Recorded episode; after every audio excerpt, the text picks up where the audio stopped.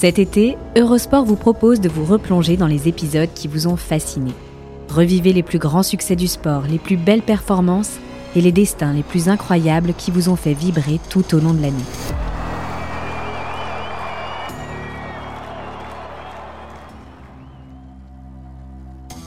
Durant 15 ans, nichés au creux de l'âge d'or du tennis, Chris Evert et Martina Navratilova ont joué 80 matchs l'une contre l'autre. C'est deux fois plus que Federer Nadal, dans une opposition de style encore plus marquée. Mais Evert Navratilova, c'est avant tout l'histoire de deux femmes au destin hors du commun, réunies malgré leurs différences pour révolutionner leur sport.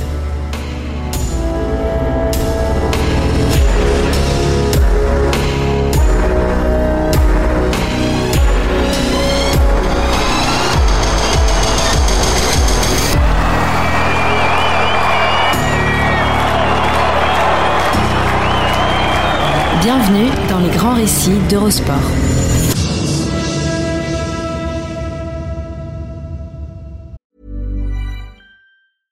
Ryan Reynolds here from Mint Mobile. With the price of just about everything going up during inflation, we thought we'd bring our prices down. So to help us, we brought in a reverse auctioneer, which is apparently a thing. Mint Mobile unlimited premium wireless. Ready to get 30, 30, bit to get 30, bit to get 20, 20, 20, bit to get 20, 20, bit to get 15, 15, 15, 15 just 15 bucks a month. So, Give it a try at mintmobile.com slash switch. $45 upfront for three months plus taxes and fees. Promo rate for new customers for limited time. Unlimited more than 40 gigabytes per month. Slows. Full terms at mintmobile.com.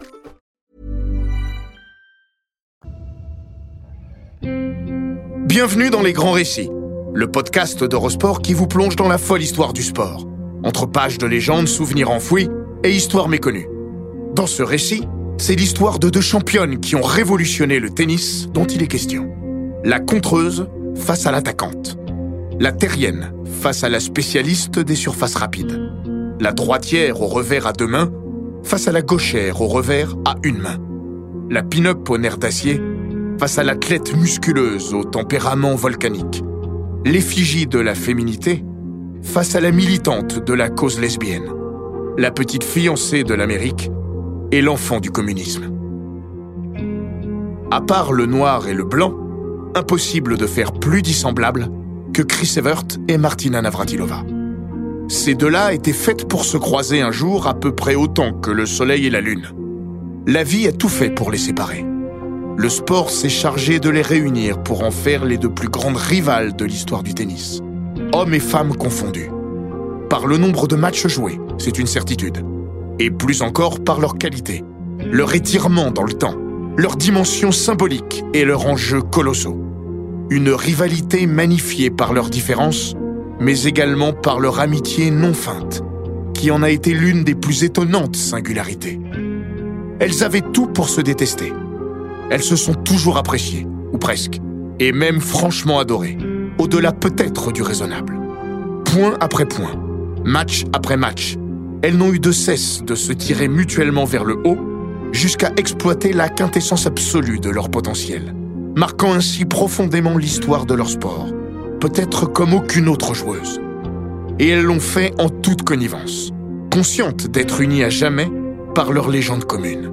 Evert, lors d'un entretien accordé à Tennis Magazine en 1985, a déclaré Gagner un grand chelem sans battre Martina, c'est un coup fade. Navratilova avait renchéri Le jour où Chris partira, je la suivrai. Finalement, lorsque Evert est parti en 1989, Martina a continué quelques années de plus, le temps de gagner encore un grand chelem, Wimbledon en 1990, et de la rejoindre ainsi au nombre de titres majeurs remportés, 18. Mais elle n'a plus jamais vraiment été la même. Navratilova sans Evert, Evert sans Navratilova, c'est un peu comme un jour sans pain. Ça a moins de sens. Et surtout, moins de sel. Chacune d'elles est constituante de ce qu'est l'autre.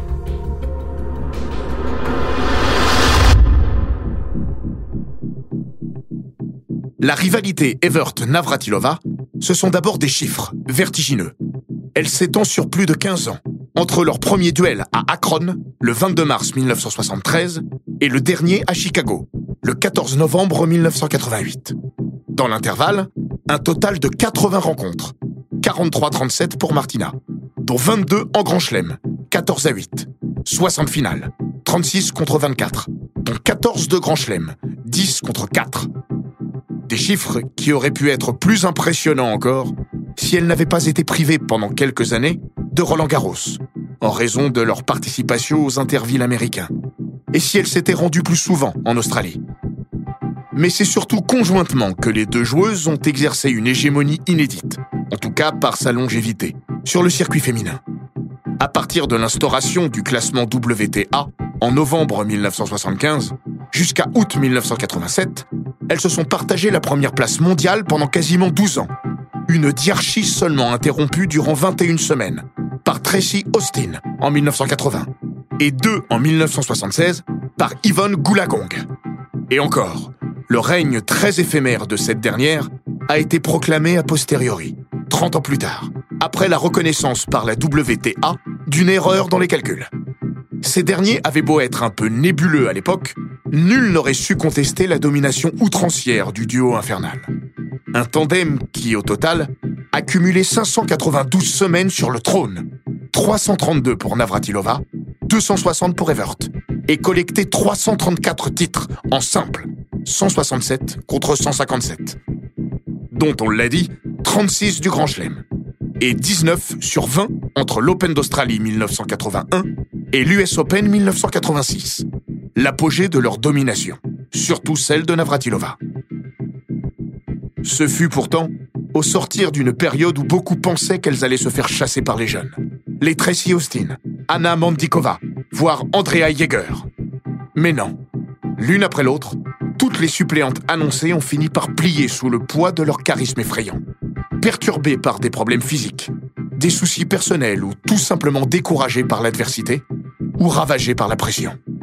Elles ont dû se contenter de miettes, quand les deux stars étaient diminuées ou absentes, comme ce Roland Garros 1978, remporté par Virginia Rosici, qui n'a jamais battu ni Evert, 23 défaites, ni Navratilova, 12 défaites.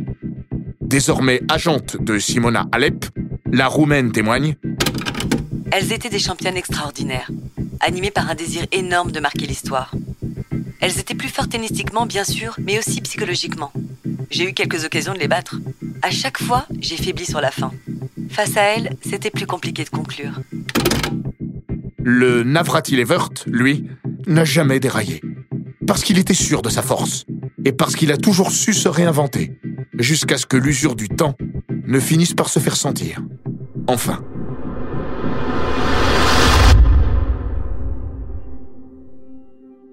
Quelle empreinte aurait laissé chacune des deux joueuses si sa consoeur n'avait pas existé On ne le saura jamais, tant leurs destinées, justement, se confondent. Celle de Chris Evert semblait toute tracée.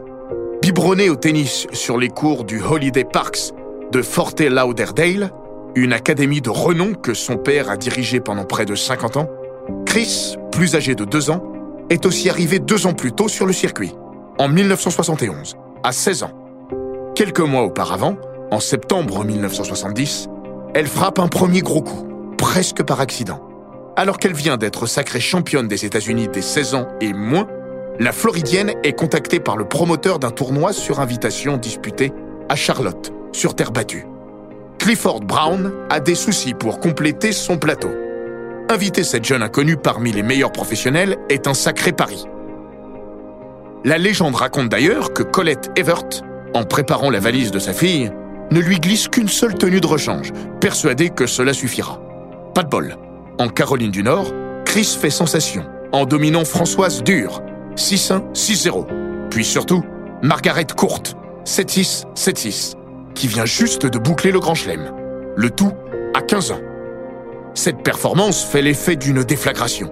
D'autant que par une drôle de coïncidence, elle a lieu au moment même où Billie Jean King, avec ses huit collègues du Original Nine, fonde le Virginia Slims, le tout premier circuit féminin.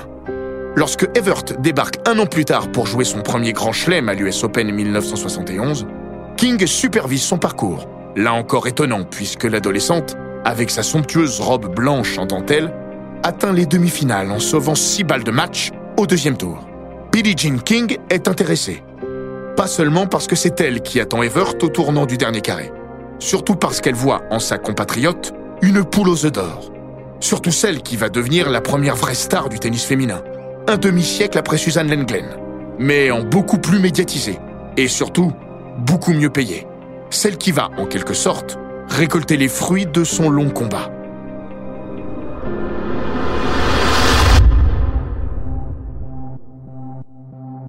Au même moment, Martina Navratilova n'est encore rien du tout.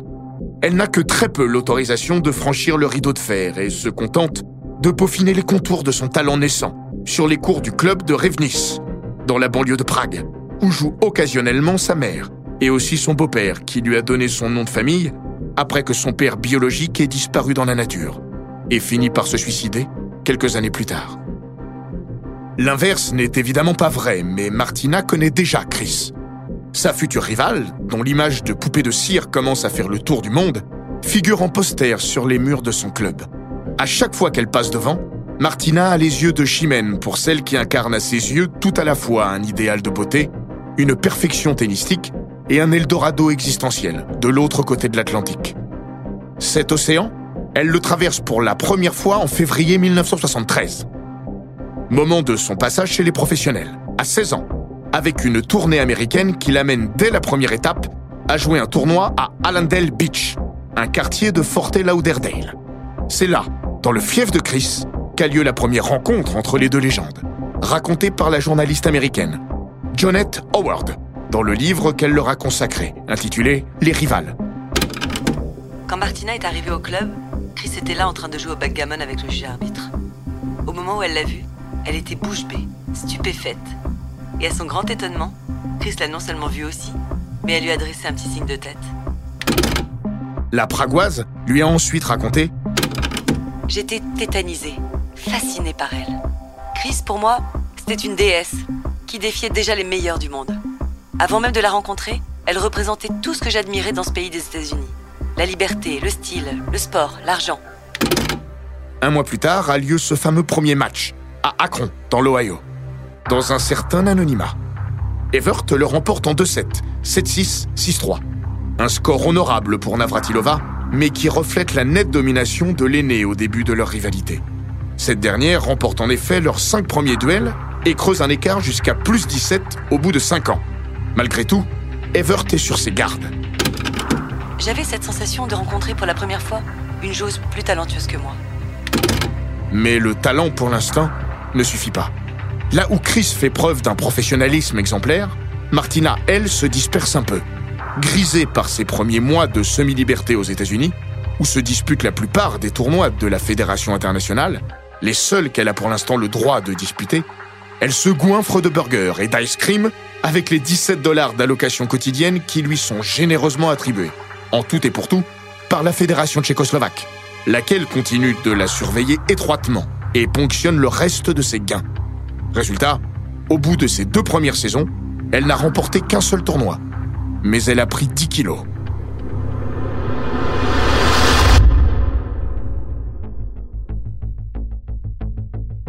De l'extérieur, Evert et Navratilova ont un fonctionnement opposé.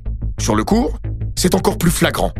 Evert et ses tenues affriolantes, ses coiffures impeccables, ses ongles vernis et ce comportement mutique seulement troublé, dans ses moments d'agacement, par un soupir d'exaspération accompagné d'un regard de feu.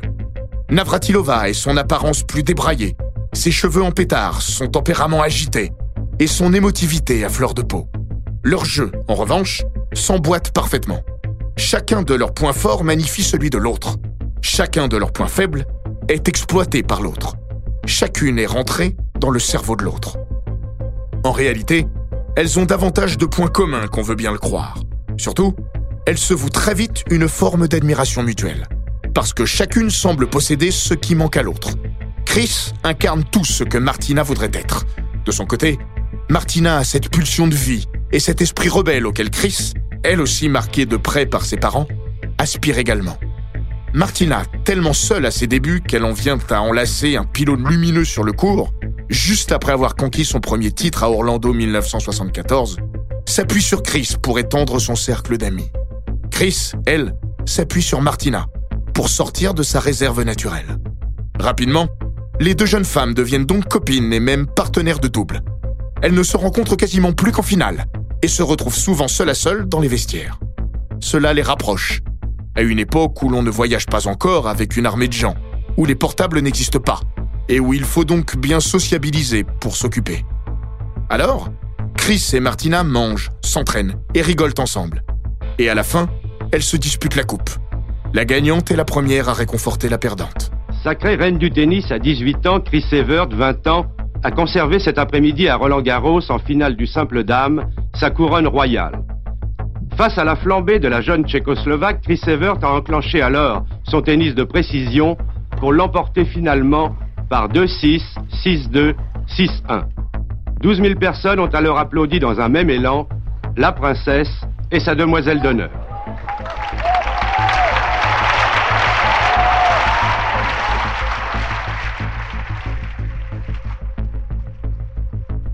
Dans ce cheminement commun, le tournoi de Roland Garros 1975 marque une étape importante.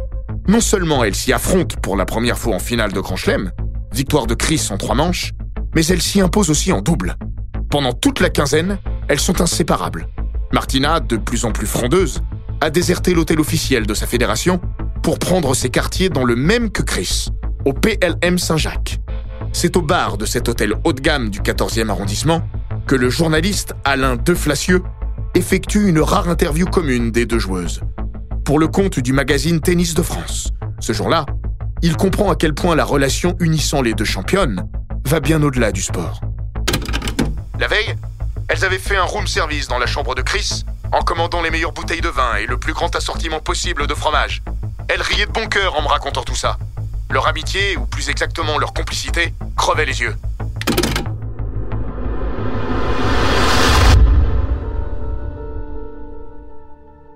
Une amitié qui, même vue par le prisme de l'époque, a quelque chose de miraculeux.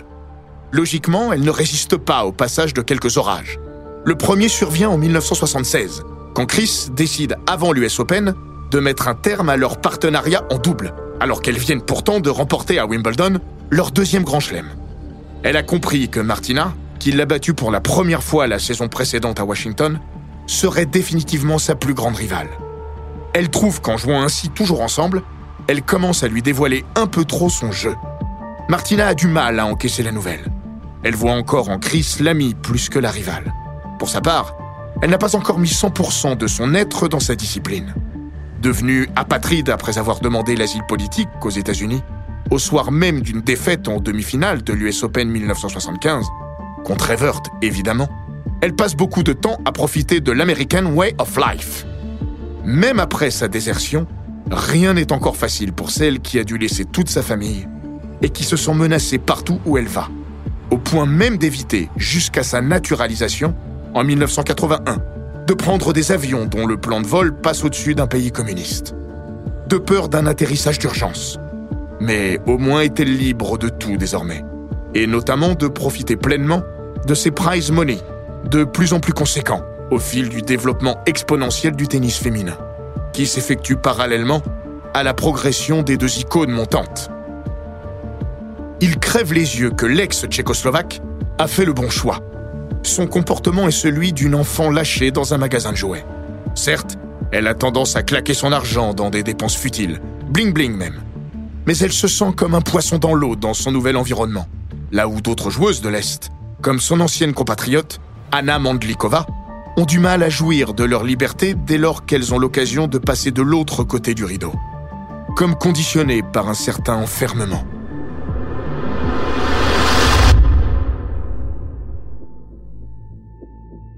C'est aussi cette exubérance, cette candeur, cette façon de croquer la vie qui touche Chris Evert, elle-même longtemps engoncée dans son éducation catholique, et sa discrétion d'usage qui la fait parfois passer pour froide, voire snob, auprès des médias ou des autres joueuses qui ne la connaissent pas. Arrivée à l'âge de s'émanciper, Evert cherche à rattraper sur le plan personnel les années perdues dans sa dévotion à son sport. Elle a d'abord des fiançailles très people avec Jimmy Connors, dont elle tombe enceinte avant que le projet de mariage ne périclite, notamment en raison d'un désaccord sur son choix d'avorter. Ensuite, ce n'est pas trahir un grand secret que de dire qu'elle multiplie les relations, dont une avec le fils de l'ancien président Gerald Ford, ou l'acteur Burt Reynolds. Une manière aussi de déchirer son image de petite fille parfaite qu'elle ne supporte plus. Ses élans d'indépendance, cette envie de mener une existence normale, ont un impact sur sa carrière. Fin 1977, elle décide de prendre un peu de recul avec le tennis. Elle revient en 1978 pour la saison sur herbe, mais ce qui devait arriver arriva. Navratilova, délestée de la plupart de ses kilos superflus, lui subtilise la place de numéro 1 en la battant deux fois d'affilée à l'issue de deux finales d'anthologie. À Eastbourne d'abord, 6-4, 4-6, 9-7 au tie-break, puis surtout à Wimbledon, 2-6, 6-4, 7-5.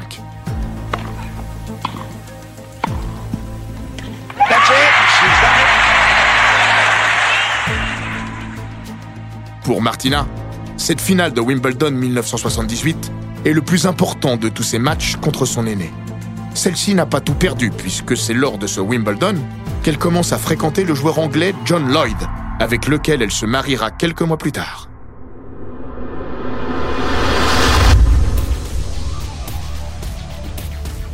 L'année 1978 marque donc un premier tournant dans la saga. Entre début 1978 et fin 1981, la courbe de leur match s'équilibre. Les deux joueuses s'affrontent 21 fois. Martina gagne 12 fois, les deux matchs qui comptent le plus. Deux finales de Grand Chelem supplémentaires, celle de Wimbledon 1979, 6-4, 6-4, et celle de l'Open d'Australie 1981, 6-7, 6-4, 7-5, qui fait partie de leur match culte.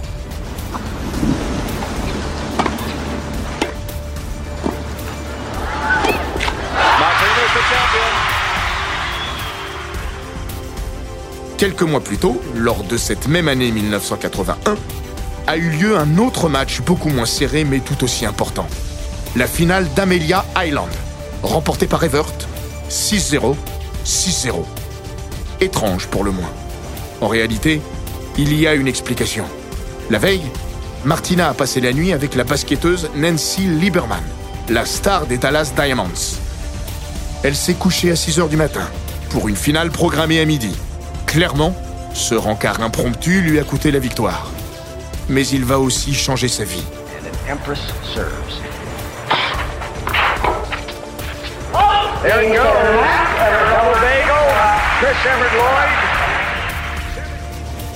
Lorsqu'elle débarque quelques semaines plus tard à Roland Garros, l'internationale américaine de basket s'étonne de la faible intensité des entraînements de sa compagne. Cette dernière est au cœur d'une période compliquée. Entre l'US Open 1979 et Wimbledon 1981 inclus, elle ne joue pas une seule finale de Grand Chelem. Lieberman explose. Tu es en train de passer à côté de ta carrière. Avec le talent que tu as, tu devrais être la plus grande joueuse de tous les temps. Un discours musclé que lui a déjà tenu par le passé Billie Jean King. À partir de là, Nancy prend les choses en main. Nom de code de son projet Kill Chris.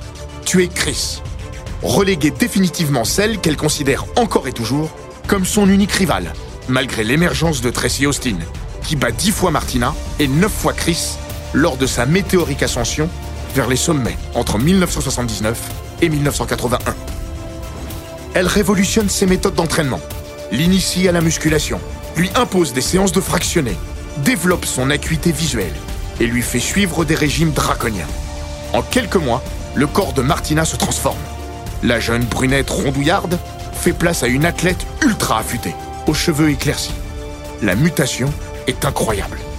Mentalement aussi, Navratilova se sent plus forte à partir du moment où elle obtient enfin la nationalité américaine et fait son coming out durant l'été 1981. Enfin, tactiquement, elle franchit un cap quand elle s'arroge les services de coach lors de l'US Open 1981 de la joueuse transsexuelle Renée Richards, qui lui fait travailler son jeu de fond de cours et son service. Les résultats ne se font pas attendre. Martina aligne trois victoires d'affilée en Grand Chelem, entre l'Open d'Australie 1981, alors joué en fin d'année, et Wimbledon 1982, toujours contre Evert, remportant entre-temps son premier Roland Garros. Samedi 6 juin 1982, balle de match et victoire de Navratilova sur Jaeger 7-6, 6-1. La mue est aussi technologique, puisque c'est lors de cette année 1982 que Navratilova passe à une raquette en graphite, alors qu'Evert mettra deux ans de plus à lâcher sa raquette en bois. Évidemment, tout cela fait jaser. L'homosexualité de Martina a déjà tendance à heurter l'Amérique puritaine des années Reagan. La voilà en plus qui s'affuble de biceps saillants et d'un entourage sulfureux. Car outre sa coach transsexuelle, sa compagne autoritaire, son ordinateur et ses chiens, Navratilova se met aussi à consulter une batterie de spécialistes, parfois aux frontières du charlatanisme. Elle est la première à s'entourer d'un staff aussi fourni, qui, à vrai dire, a parfois des airs d'armée du salut. Au point que René Richards finit par avoir cette réflexion magnifique d'autodérision. Mais comment se fait-il que je sois la personne la plus normale de ce groupe?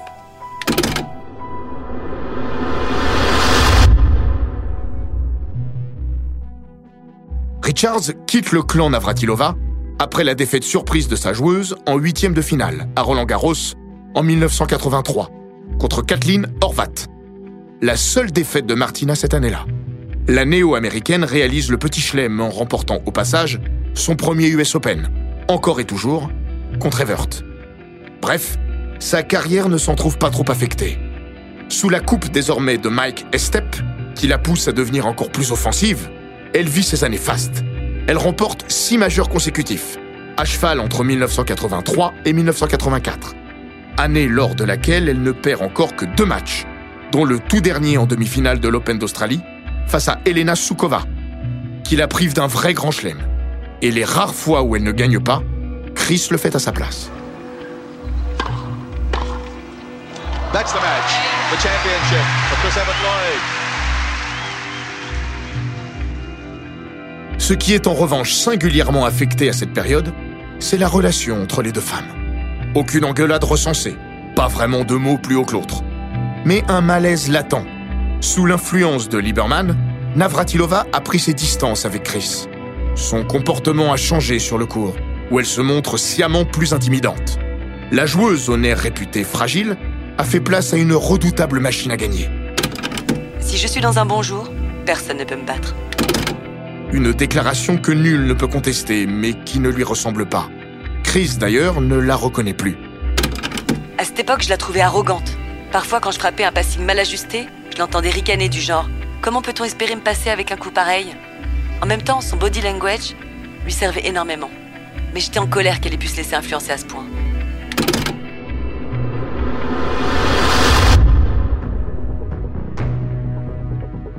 Après la finale de l'Open d'Australie 1982, qu'elle remporte 6-3, 2-6, 6-3, Evert entame une série noire de 13 défaites consécutives contre Navratilova, dont la plus sèche défaite de sa carrière sur terre battue, en finale d'Amelia Island 1984, 6-2, 6-0.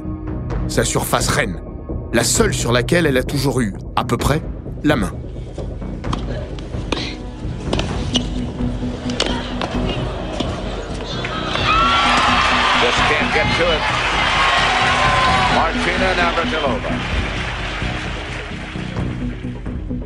Pour elle, c'est une humiliation.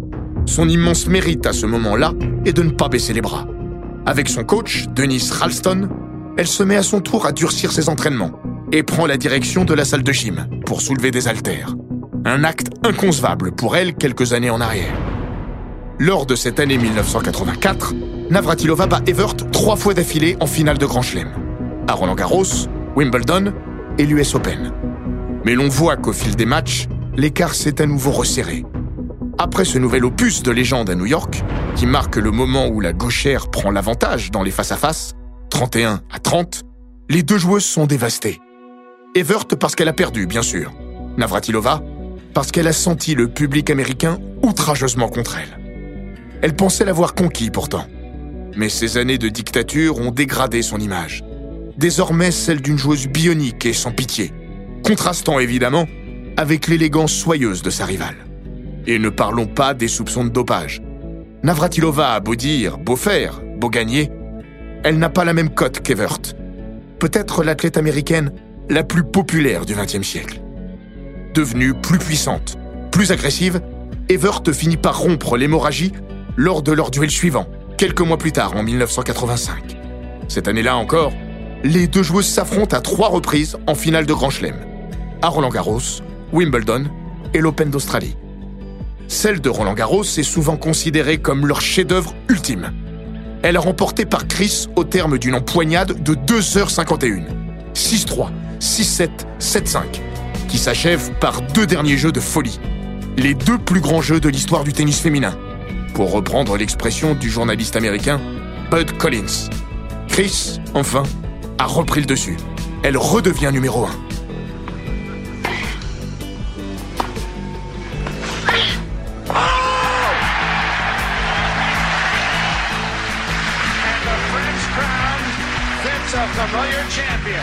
a record six time. Chris Everett Lloyd, 6'3, 6'7, 7'5.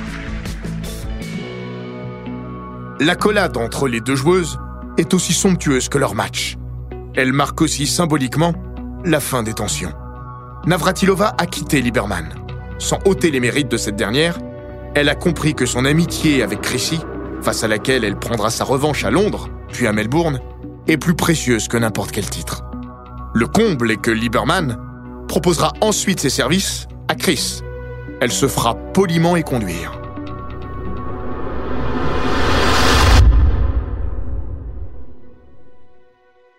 Au crépuscule de leur carrière, les deux joueuses devenues trentenaires retrouvent ainsi la complicité de leur début. Elles jouent leur quatorzième et dernière finale du Grand Chelem lors de Roland Garros 1986 pour une nouvelle victoire de Chris. 2-6, 6-3, 6-3, qui décroche ainsi un septième sacre record à Paris et son dernier succès majeur. Mais l'un des épisodes les plus marquants de leur histoire se déroule quelques semaines plus tard, lors d'une campagne de Fed Cup programmée en juillet à Prague. C'est le grand retour de Martina dans son pays natal, où elle n'a plus mis les pieds depuis sa désertion 11 ans plus tôt. Un moment important mais difficile aussi. Alors, malgré un genou douloureux, Chris se rend disponible pour l'équipe, essentiellement à dessein d'accompagner et soutenir Martina dans son pèlerinage. Et lorsque sa coéquipière s'effondre en sanglots au retentissement de l'hymne national tchèque, elle est la première à la réconforter, dans un geste d'une infinie tendresse qui dit tout du lien unique reliant les deux légendes. L'heure de la retraite n'a pas encore sonné, mais désormais, il n'y a plus que de la bienveillance et du respect entre les deux. Six mois plus tard, à l'initiative de sa nouvelle compagne, Judy Nelson, Martina invite Chris, pour sa part fraîchement séparée de John Lloyd, à passer les vacances de fin d'année avec elle, à Aspen. Là-bas, Chris rencontre le champion de ski, Andy Mill, qui deviendra le père de ses trois garçons. Question tennis, les deux joueuses s'affrontent dix fois de plus entre 86 et 87, dont quatre en demi-finale de Grand Chelem. Roland Garros et Wimbledon 87, victoire de Navratilova. Open d'Australie et Wimbledon 88, victoire d'Evert, puis de Navratilova. Mais leurs duels, alors que Steffi Graf a pris le pouvoir sur le tennis mondial, n'ont plus tout à fait la même férocité. Il n'est pas rare de les voir rire ensemble ou s'adresser quelques clins d'œil après un joli coup. Comme si tout cela, désormais, n'avait plus beaucoup d'importance les deux joueuses ont bien gagné le droit de profiter du temps qu'il leur reste, tout en savourant l'héritage laissé à leur sport. Celui-ci est immense. Au-delà des chiffres évoqués, Evert et Navratilova ont purement transfiguré le tennis féminin. L'une, en le faisant rentrer dans le star system et en dessinant les contours du jeu moderne. L'autre, en le faisant basculer dans une autre dimension et en révolutionnant les méthodes d'entraînement. La nonuple gagnante de Wimbledon, c'est un record, aura été la meilleure des deux, au moins d'après le palmarès, sachant qu'elle a fait encore plus fort en double avec 31 titres majeurs, dont le Grand Chelem en 1984, aux côtés de Pam Shriver. Mais finalement, cette question est presque secondaire. Evert, Navratilova. Navratilova, Evert. Impossible d'en mettre une devant l'autre. Impossible de les dissocier. Après la retraite d'Evert, Navratilova avait prophétisé Nous avons vécu tellement de moments forts, sur et en dehors d'un cours, que jamais de ma vie, je n'aurai une plus grande proximité avec aucun autre être humain sur cette terre. Plus de 30 ans après, sûr qu'elle le pense toujours.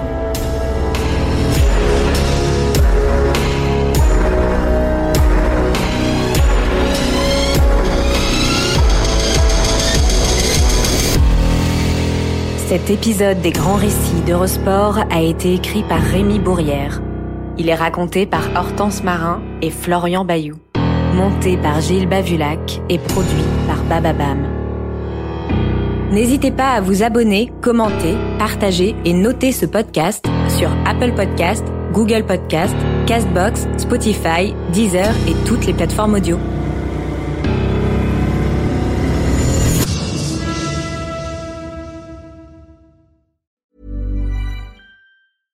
When it comes to your finances, you think you've done it all. You've saved, you've researched, and you've invested all that you can. Now it's time to take those investments to the next level by using the brand behind every great investor, Yahoo Finance. As America's number one finance destination, Yahoo Finance has everything you need, whether you're a seasoned trader or just dipping your toes into the market. Join the millions of investors who trust Yahoo Finance to guide them on their financial journey. For comprehensive financial news and analysis, visit yahoofinance.com, the number one financial destination, yahoofinance.com.